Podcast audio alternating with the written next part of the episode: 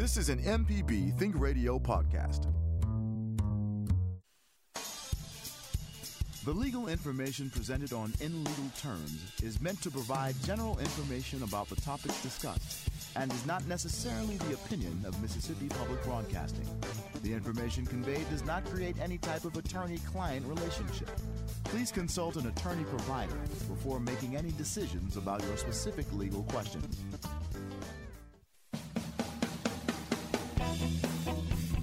Welcome to In Legal Terms from MPB Think Radio. It's the show all about you and your rights. Our host is Professor Richard Gershon of the University of Mississippi School of Law. I'm Liz Gill. Hello, Professor Gershon. Good morning, Liz. It's great to be here this morning. I hope everybody in the state is uh, safe and uh, dry. And I know there are some people uh, struggling to uh, get electricity back on, et cetera, and we're thinking about them. But um, it's a great day, actually, to talk about potential climate change mitigations, and um, and really wonderful to welcome uh, my my colleague Professor Antonia Eliason to the show. Um, Antonia is an expert in international law. Antonia, how did you become interested in, in international law? And, and tell us a little bit about your background.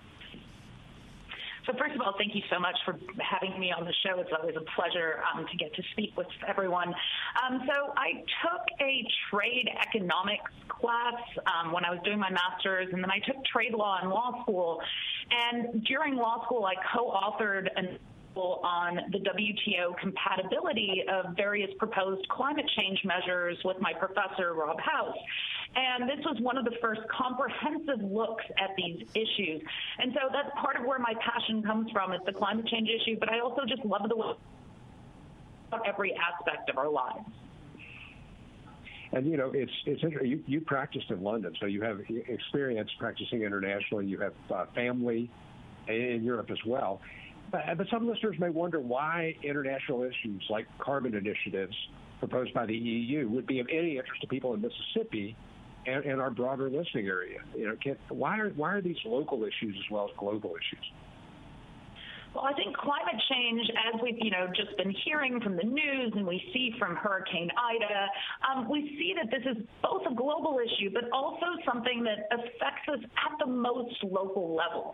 And we need to take action at the international level, but critically also domestically more broadly at locally. Um, so international issues can end up having effects on local economies, and something like the EU's carbon initiative can both help protect our planet, which includes us in Mississippi, and mitigate climate change, that's a good thing, but also have a potentially negative impact on our local economies if we ourselves don't take necessary action to mitigate climate change. So this is a way, in effect, of holding countries to task that aren't doing enough to mitigate climate change, and this affects everyone. Now, you've, you've been uh, uh, you know, uh, writing about and, and, thinking about the some of the issues in the EU, and one of them is the uh, carbon border adjustment mechanism (CBAM) that we we're going to delve into deeper in the show. But tell us a little bit about that. What what exactly is that, and how would that impact on climate change?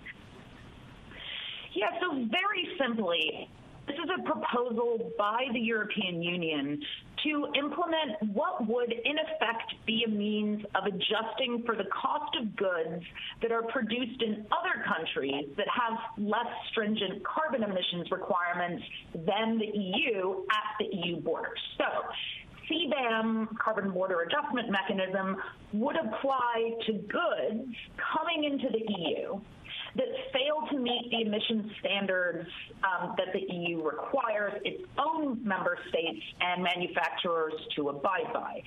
So this involves, and I'll get more into it, but very simply, this involves the EU importer having to purchase carbon certificates that are issued by a centralized EU agency to make up that cost differential so it reduces the incentive for EU companies to produce goods in places that have lower emission standards and are consequently cheaper to produce them in, and also to encourage other countries to reduce their emissions so that they their products won't be hit with an increased cost when they're imported to the EU.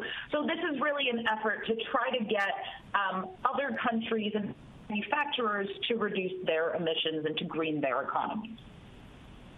So, so in essence, if, if I produce, if I'm uh, somebody who uh, produces a lot of uh, carbon emissions with my my industry, it's going to I'm going to have to pay more than someone who has got clean, you know, clean company uh, for the, to produce the same goods and services. Is that kind of what, what's ha- what's happened with this? Yeah. So the idea is that the European uh, has this emissions trading scheme, which applies to countries within the EU for their emissions.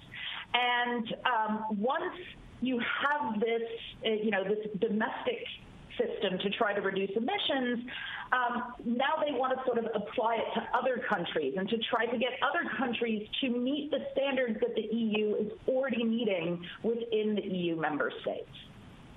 Well, we may think we're just Starkville or we're just Mississippi or we're just the United States, but the world is getting a lot smaller now. You can send us an email with your questions, legal terms at mpbonline.org. We're discussing carbon border adjustment mechanisms. I love the name CBAM with our guest, Professor Antonia Eliason. If you would like more information on this topic, after the show, they'll tell you where you can get some next. You're listening to In Legal Terms on MPB Think Radio.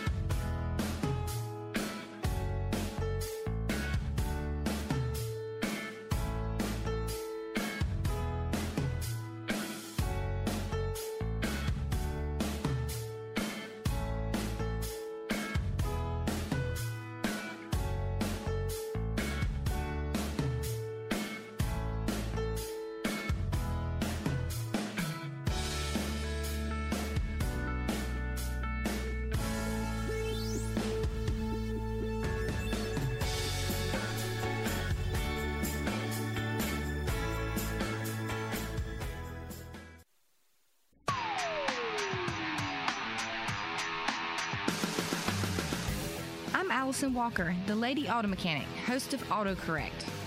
If you're enjoying this podcast, try my podcast, AutoCorrect. We help steer you in the right direction with your car problems. Find me on any podcast platform or at autocorrect.mpbonline.org.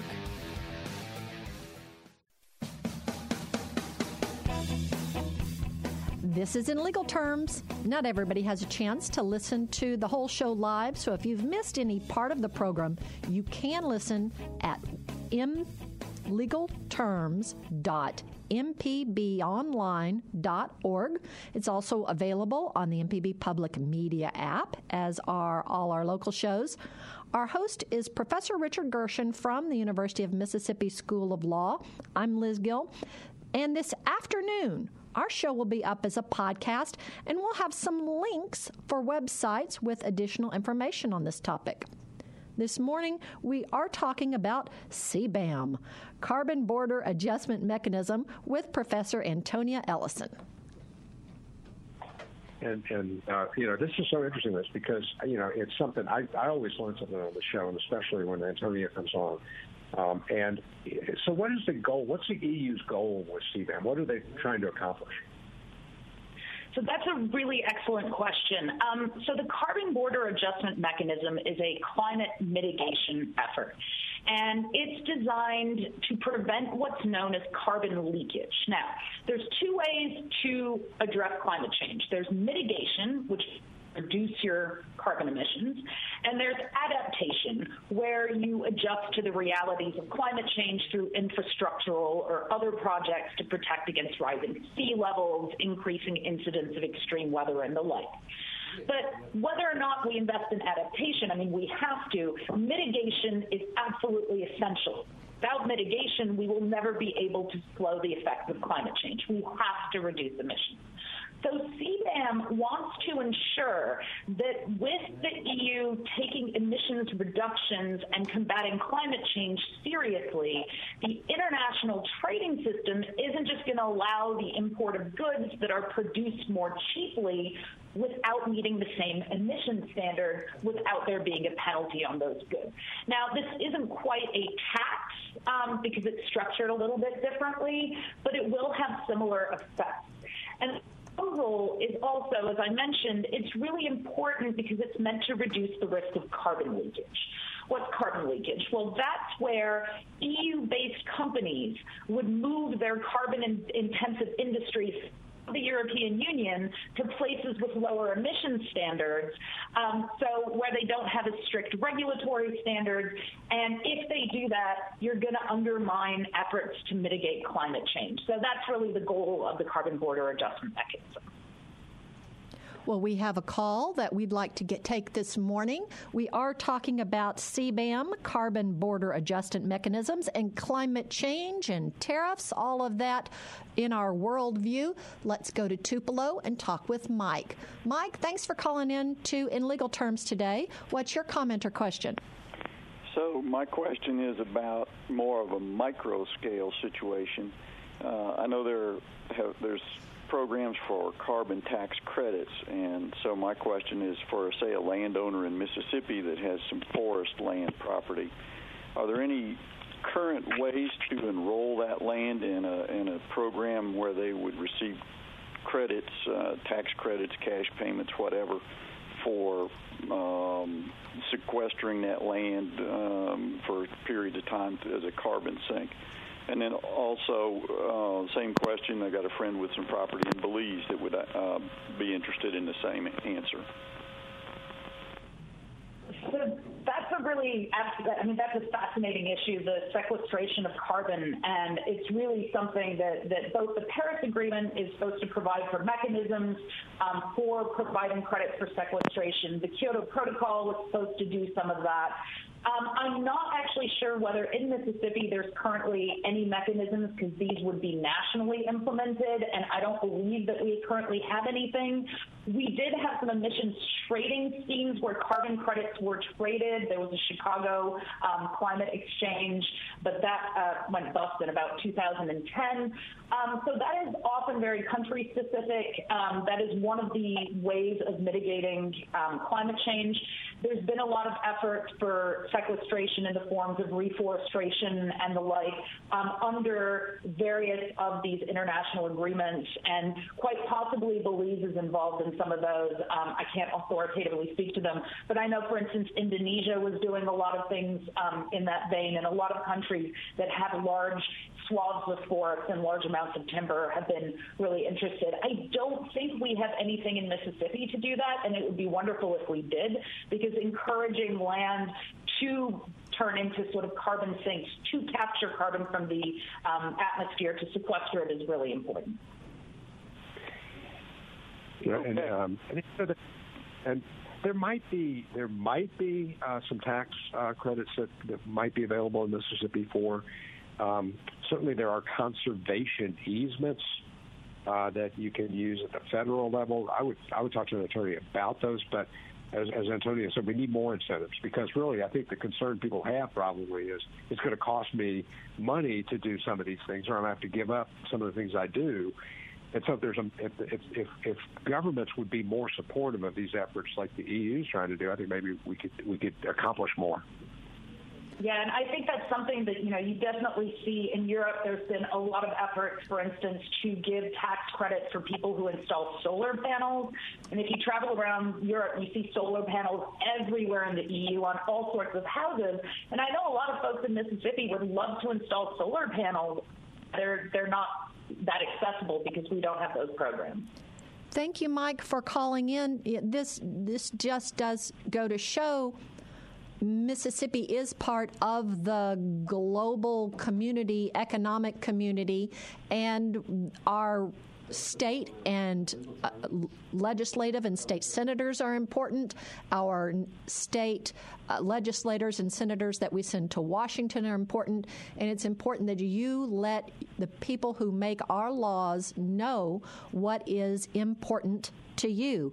And yes, uh, Antonia, uh, back a long, long time ago in 2019, I got to take a vacation and was in uh, Europe and in uh, Israel, and it was fascinating to see, you know, what are all these cylinder shaped things on the roof of the houses?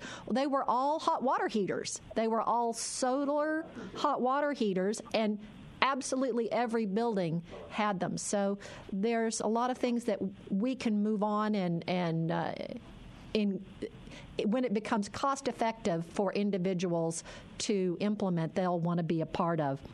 If you have a question, we're talking a little bit about climate change, about the Carbon Border Adjustment Mechanism, CBAM, with our guest, Professor Antonia Eliason. If you have a question, we can take your emails and we'll either get to them on the show or we'll have our guest answer them and email it back to you. And this is really fascinating. And Antonia, you know, the um, the goal, I, I, you know, I was looking at the, uh, the EU website about CBAM, and and, it, and the goal is to be a carbon neutral continent by 2050. That seems pretty ambitious. And I guess the question is, how you know, legally, this is a show about the law. How do you enforce that? How, do you do that? Um, you know, it, it, take that goal and enforce it legally. So one of the challenges with um, trying to impose something like this is to figure out where in the supply chains the emissions happen, right?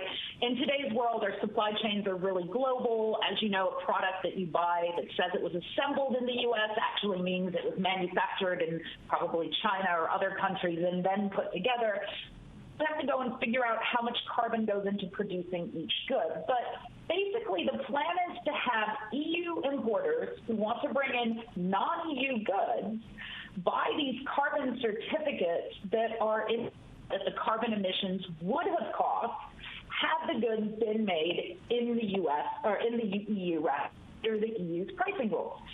And if the country where it's coming from has the same pricing that the EU does for carbon emissions, then the importer doesn't have to pay. So this effectively removes any advantage the product has by being produced somewhere where the carbon emissions aren't as regulated.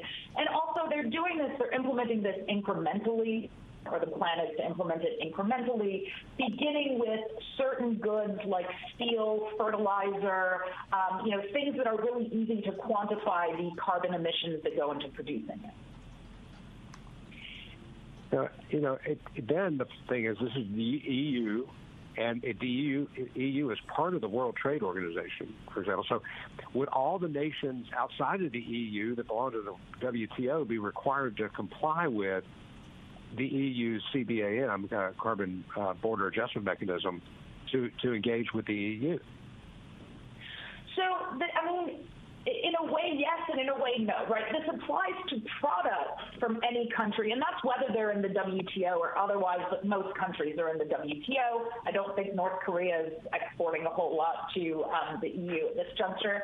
Um, but it's not so much that they have to comply with CBAM, but if these other countries aren't working towards reducing their emissions, their goods will cost more to EU consumers because the importer will have to pay to make the price of carbon equivalent to that in the EU, which of course then the importers end up passing on the cost to the EU consumers. Now, that obviously makes the goods less attractive because who wants to pay more? And one of the reasons people may have been buying those products were because they were cheaper than goods made in the EU because of this carbon price differential. So realistically, if we want products that are responsibly produced, and that, and I'm speaking of everything from an environmental to a labor standpoint, we're going to have to pay more for those goods. And the current model is exploitative and it allows corporations to take advantage of laxer laws in other countries to produce goods more cheaply that ultimately collectively harm us as people on this planet. So no, countries can do whatever they want. They can continue to emit. CBAM is not imposing anything on them, but hopefully this will result in EU consumers not purchasing the products, and obviously the EU is a huge market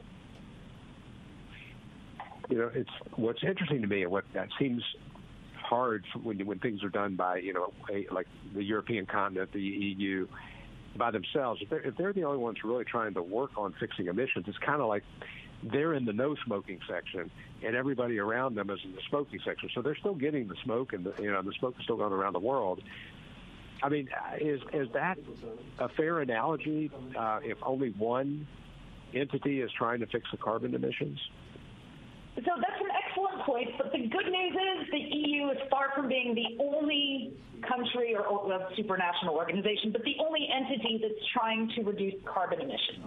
Um, the Paris Agreement, really everyone agreed to reduce their carbon emissions, setting certain goals. And for some countries, that's more challenging, right? If you have antiquated power plants that, you know, run on coal, for instance, it's, you can't just snap your fingers and turn them to clean energy. That takes years of investment to sort of work towards it.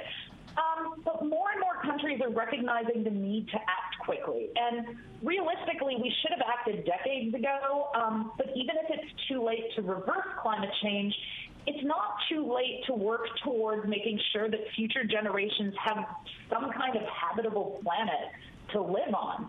Um, every little bit counts. So even if the EU is kind of like being the non-smokers in the smoking section, that's still reducing the amount of smoke overall.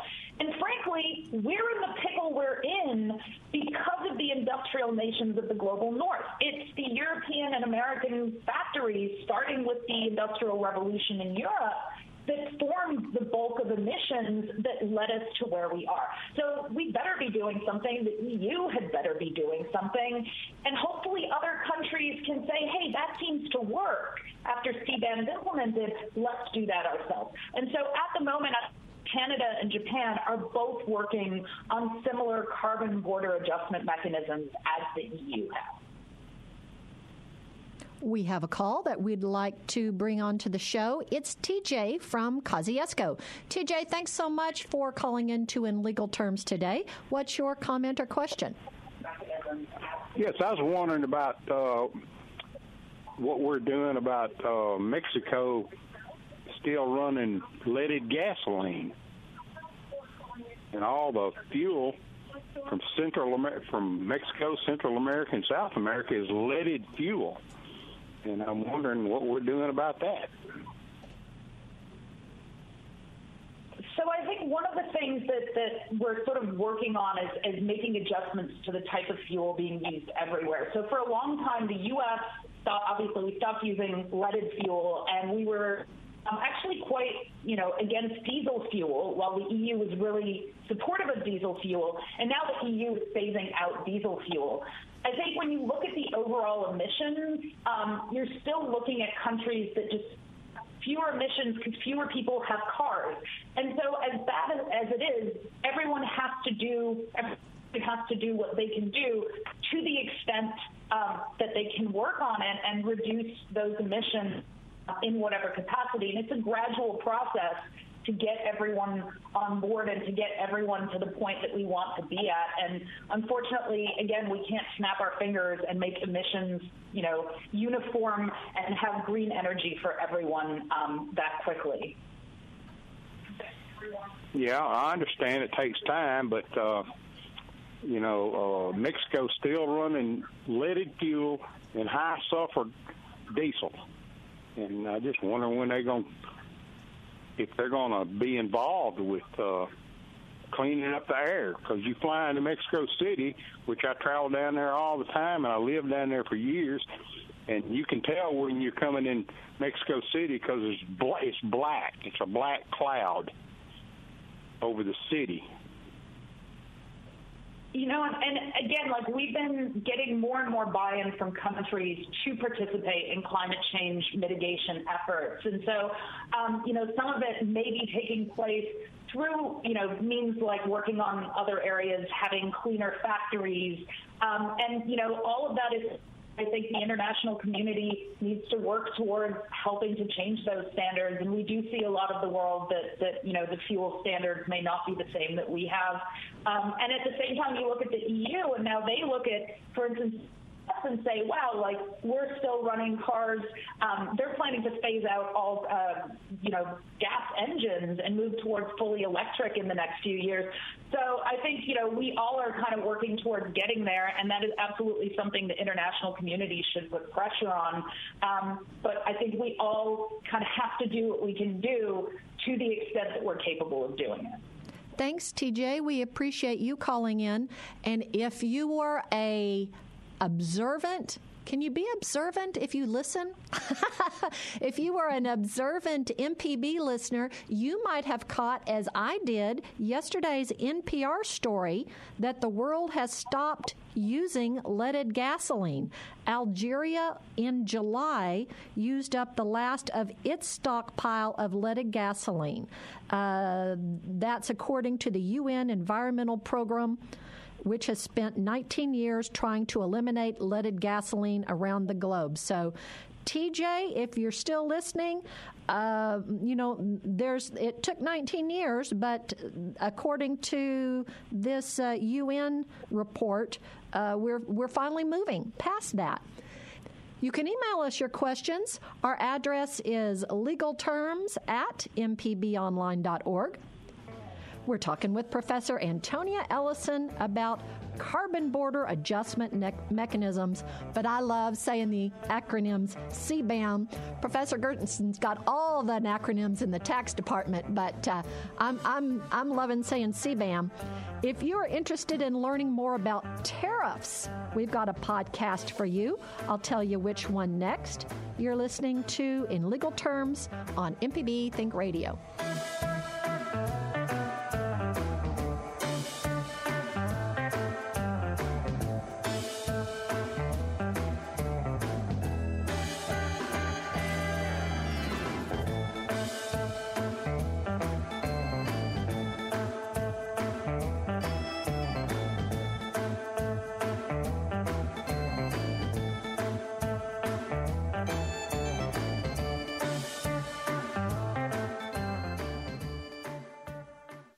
Us each week for Everyday Tech on MPB Think Radio. We have an IT expert, a computer repair ace, and we troubleshoot your problems on the phones as well. Everyday Tech, Wednesdays at 10 on MPB Think Radio. Download the podcast now or listen on YouTube on the MPB Think Radio channel.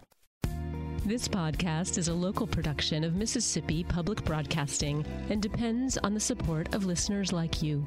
If you can, please donate today at mpbonline.org. And thanks.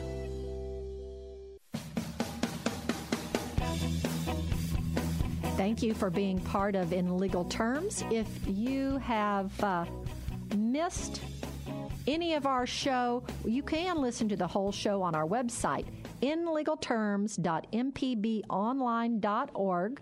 It's on the MPB Public Media app, and it's a podcast. I absolutely love listening to podcasts. I especially listen when I'm walking the dog or when I'm cleaning, and I don't like to clean, and so I like to have something to take my mind off of it.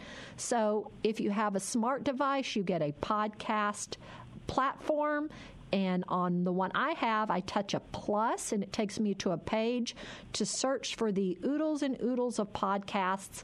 I can type in in legal terms in the search area. It brings up our show. Then I'm able to touch the photo of us.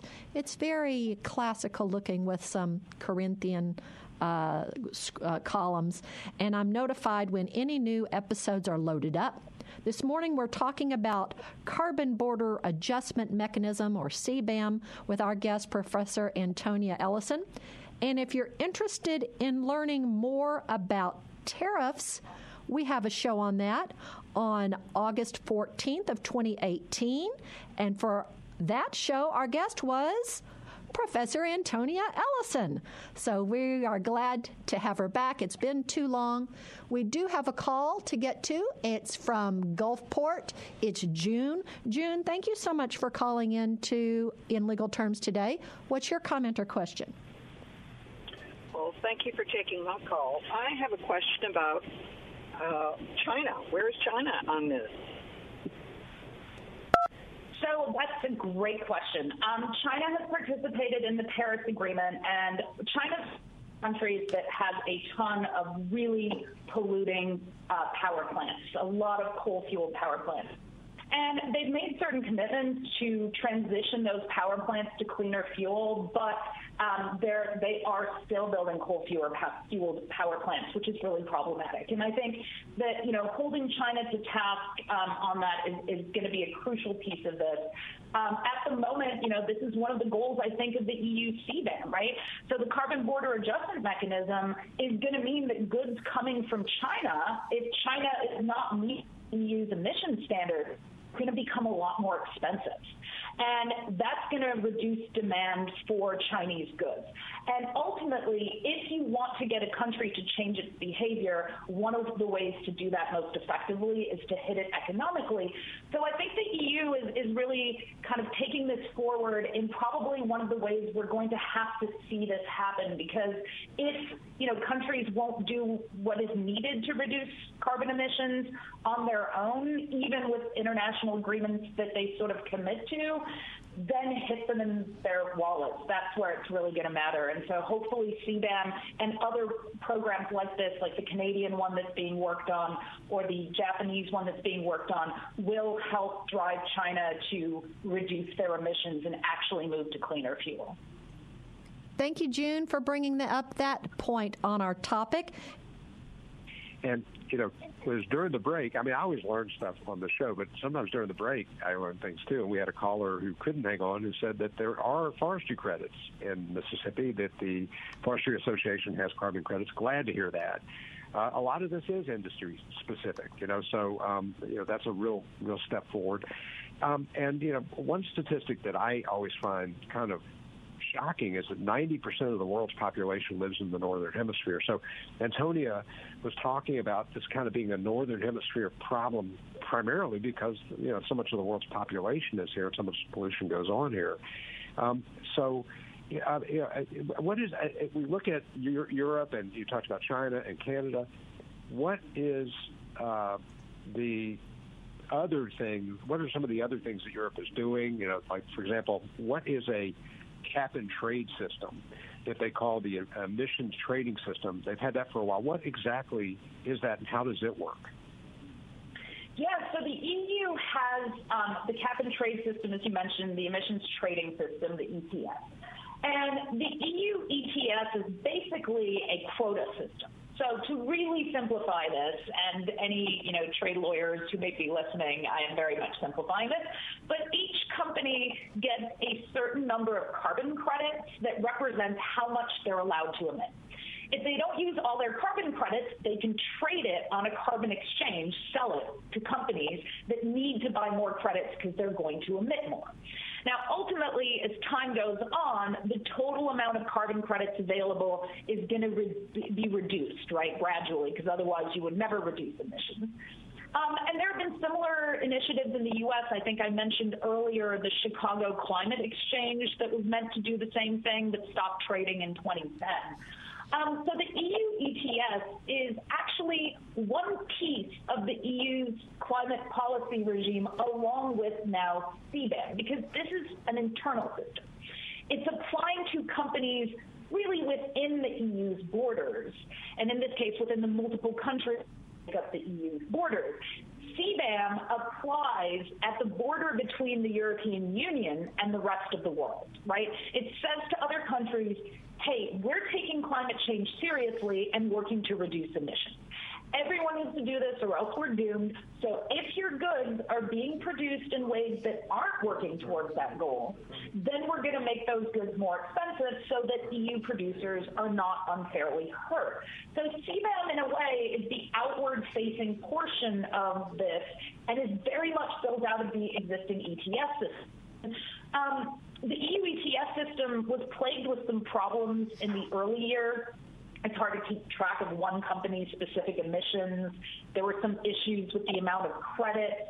But the EU has worked really hard um, to try to modify the uh, emissions trading system to ensure that it's more effective. And it has helped reduce overall emissions.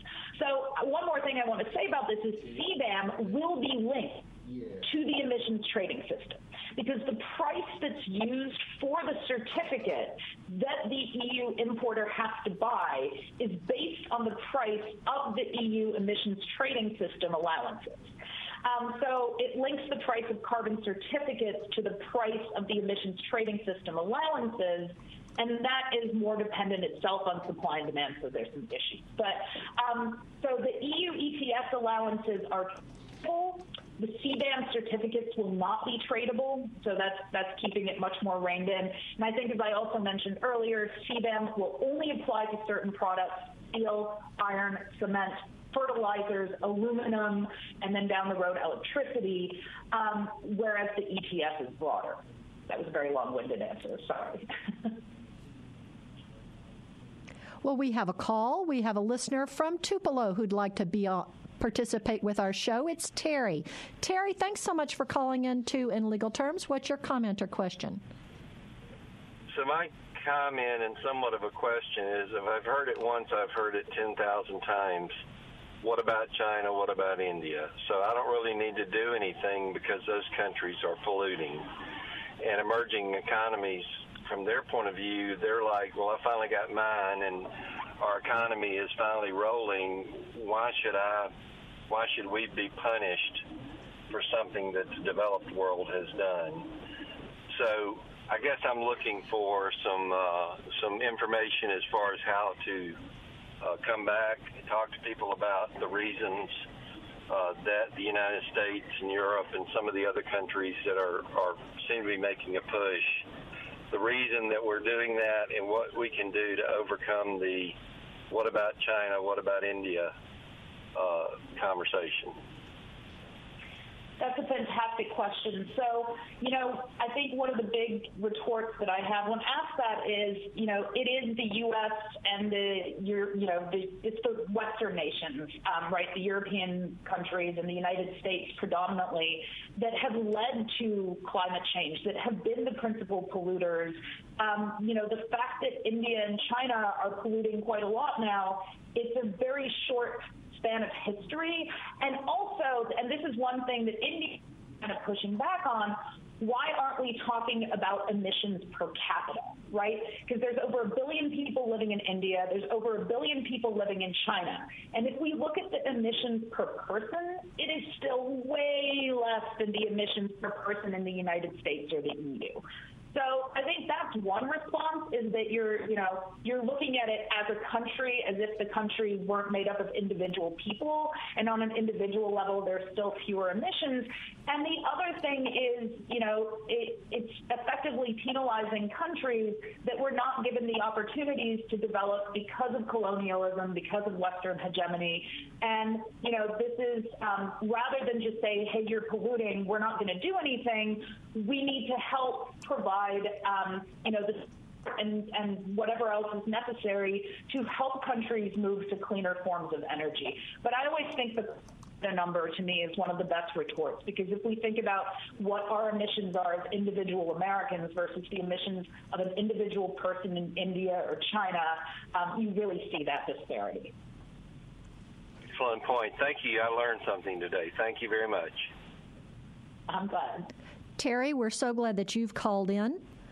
Personally, I always, uh, you know, feel that it's oh in America it's the companies it's the factories that are doing all of the polluting but it hurts my own heart if I don't pay for recycling to put you know my coke cans and my milk bottles and my whatever else if I don't do my part. Although I know my part is teeny tiny, I think that also goes to a, a mindset that uh, individuals have. And just like countries are made up of individuals, uh, corporations are made up of individual shareholders and the workers at the companies. So, but we want to take your questions on our email address, legalterms at mpbonline.org.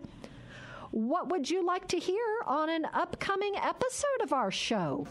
Uh, we're going to give you a way to give us that information next. This is in legal terms on MPB Think Radio.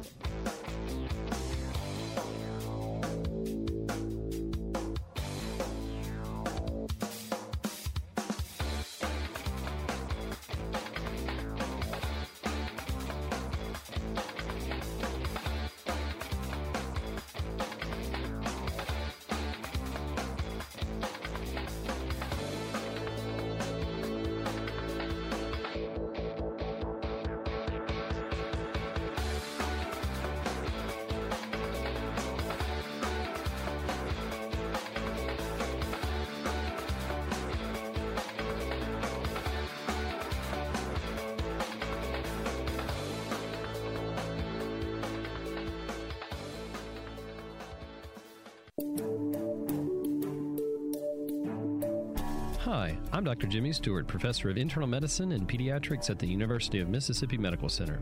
On the original Southern Remedy, we answer questions about all aspects of your health and share some of the latest medical information in the news. You can listen to the show on Wednesdays at 11 on MPB Think Radio, or you can subscribe to the podcast by searching for Southern Remedy on your preferred podcasting app. Thank you for being a part of In Legal Terms. Remember, there's three different ways, there are a lot of ways you can listen to our show. You can go to the web page, inlegalterms.mpbonline.org. You can download the MPB Public Media app. You could just listen to us on any of the apps on a for podcasts.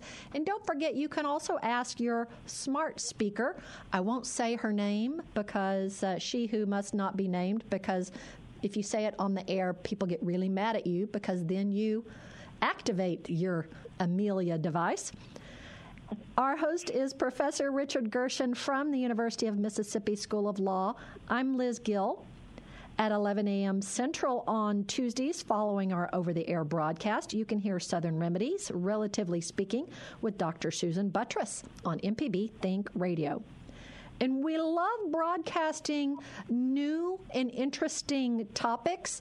Uh, climate change, something everybody is interested in, everybody should be interested in because it affects everyone.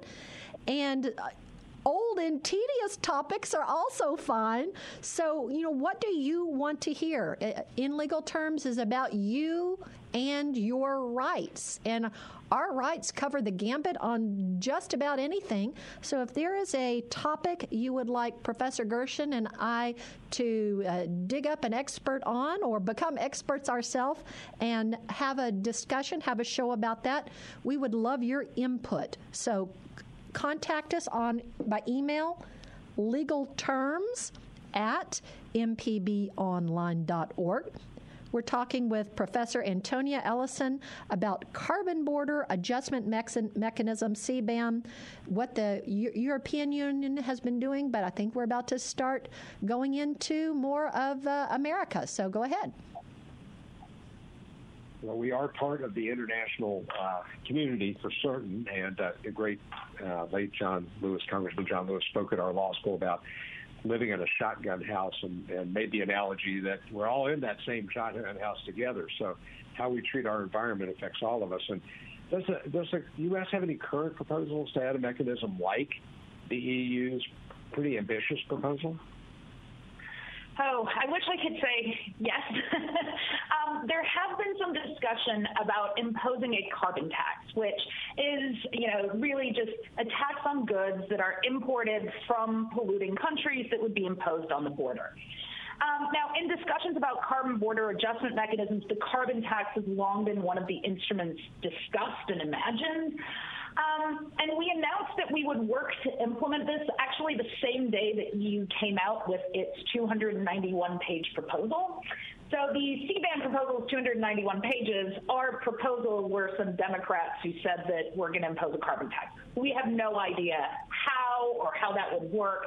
And the big problem is under international trade law if we don't hold our manufacturers to the same standard, um, then it's just a way of discriminating against foreign goods and becomes a form of protectionism and definitely will violate WTO law. So um, this may be a very crude effort. I hope that we see something a little bit more fleshed out.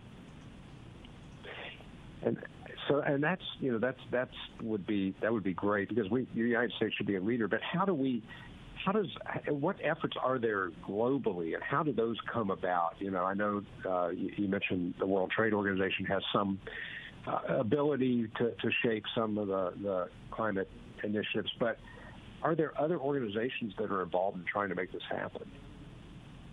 So I think, you know, we do have some organizations, but what we really need to do is get people involved. Um, you know, we need to give people incentives to consume less. We need to give um, corporations incentives to produce less.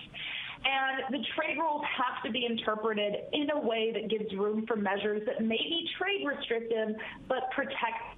And thankfully, there's a long line of cases before the WTO that says just that, including a very famous case from 1995 on U.S. gasoline, in which it was found that clean air was an exhaustible natural resource. And so I think viewing climate as kind of an exhaustible natural resource is actually something that's feasible.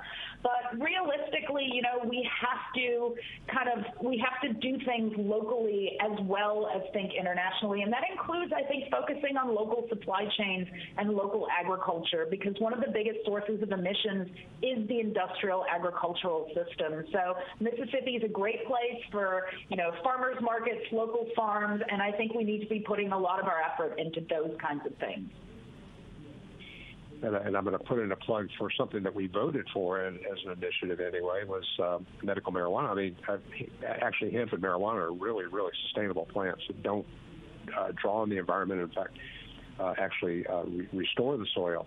Those kind of agricultural uh, crops would be would be helpful too. Now, how do all right? So we come up with a, a global plan. How do you enforce it globally? And you know, war is one way we try to enforce uh, the rule of law globally, but uh, we don't want to do that. So how do we? What kinds of mechanisms are there to to enforce these laws globally? I mean, I think as much as I hate it, it always comes down to financial incentives. And, you know, um, I take some inspiration from Kim Stanley Robinson's recent speculative fiction book, The Ministry for the Future, um, which I highly recommend. It's quite an optimistic look at climate but he imagines the creation of a carbon coin, which effectively is given to people or corporations sequester carbon dioxide. And the book fleshes out the premise, but it ends up being the tipping point. And I'm very gloomy about climate change, but that gave me some hope. So maybe we can do something like that.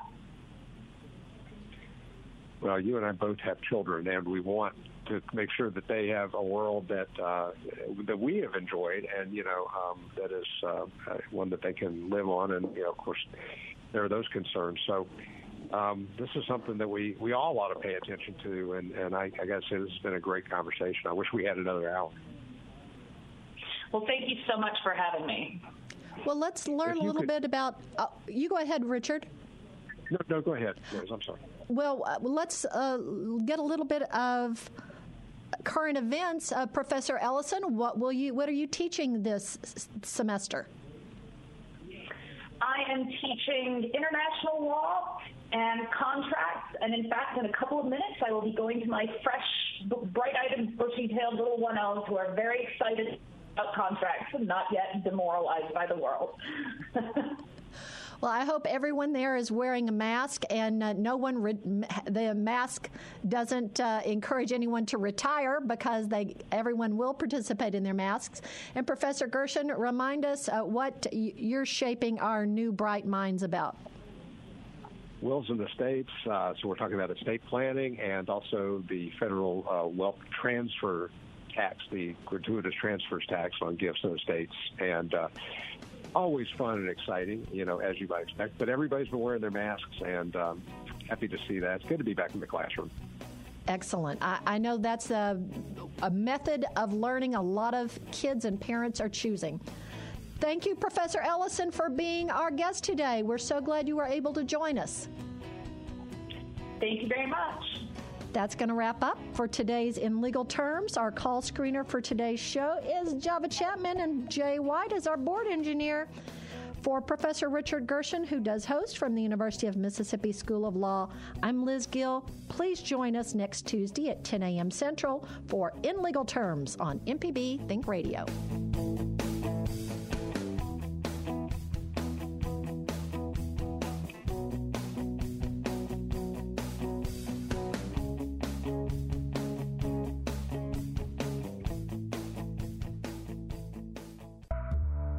This is an MPB Think Radio podcast.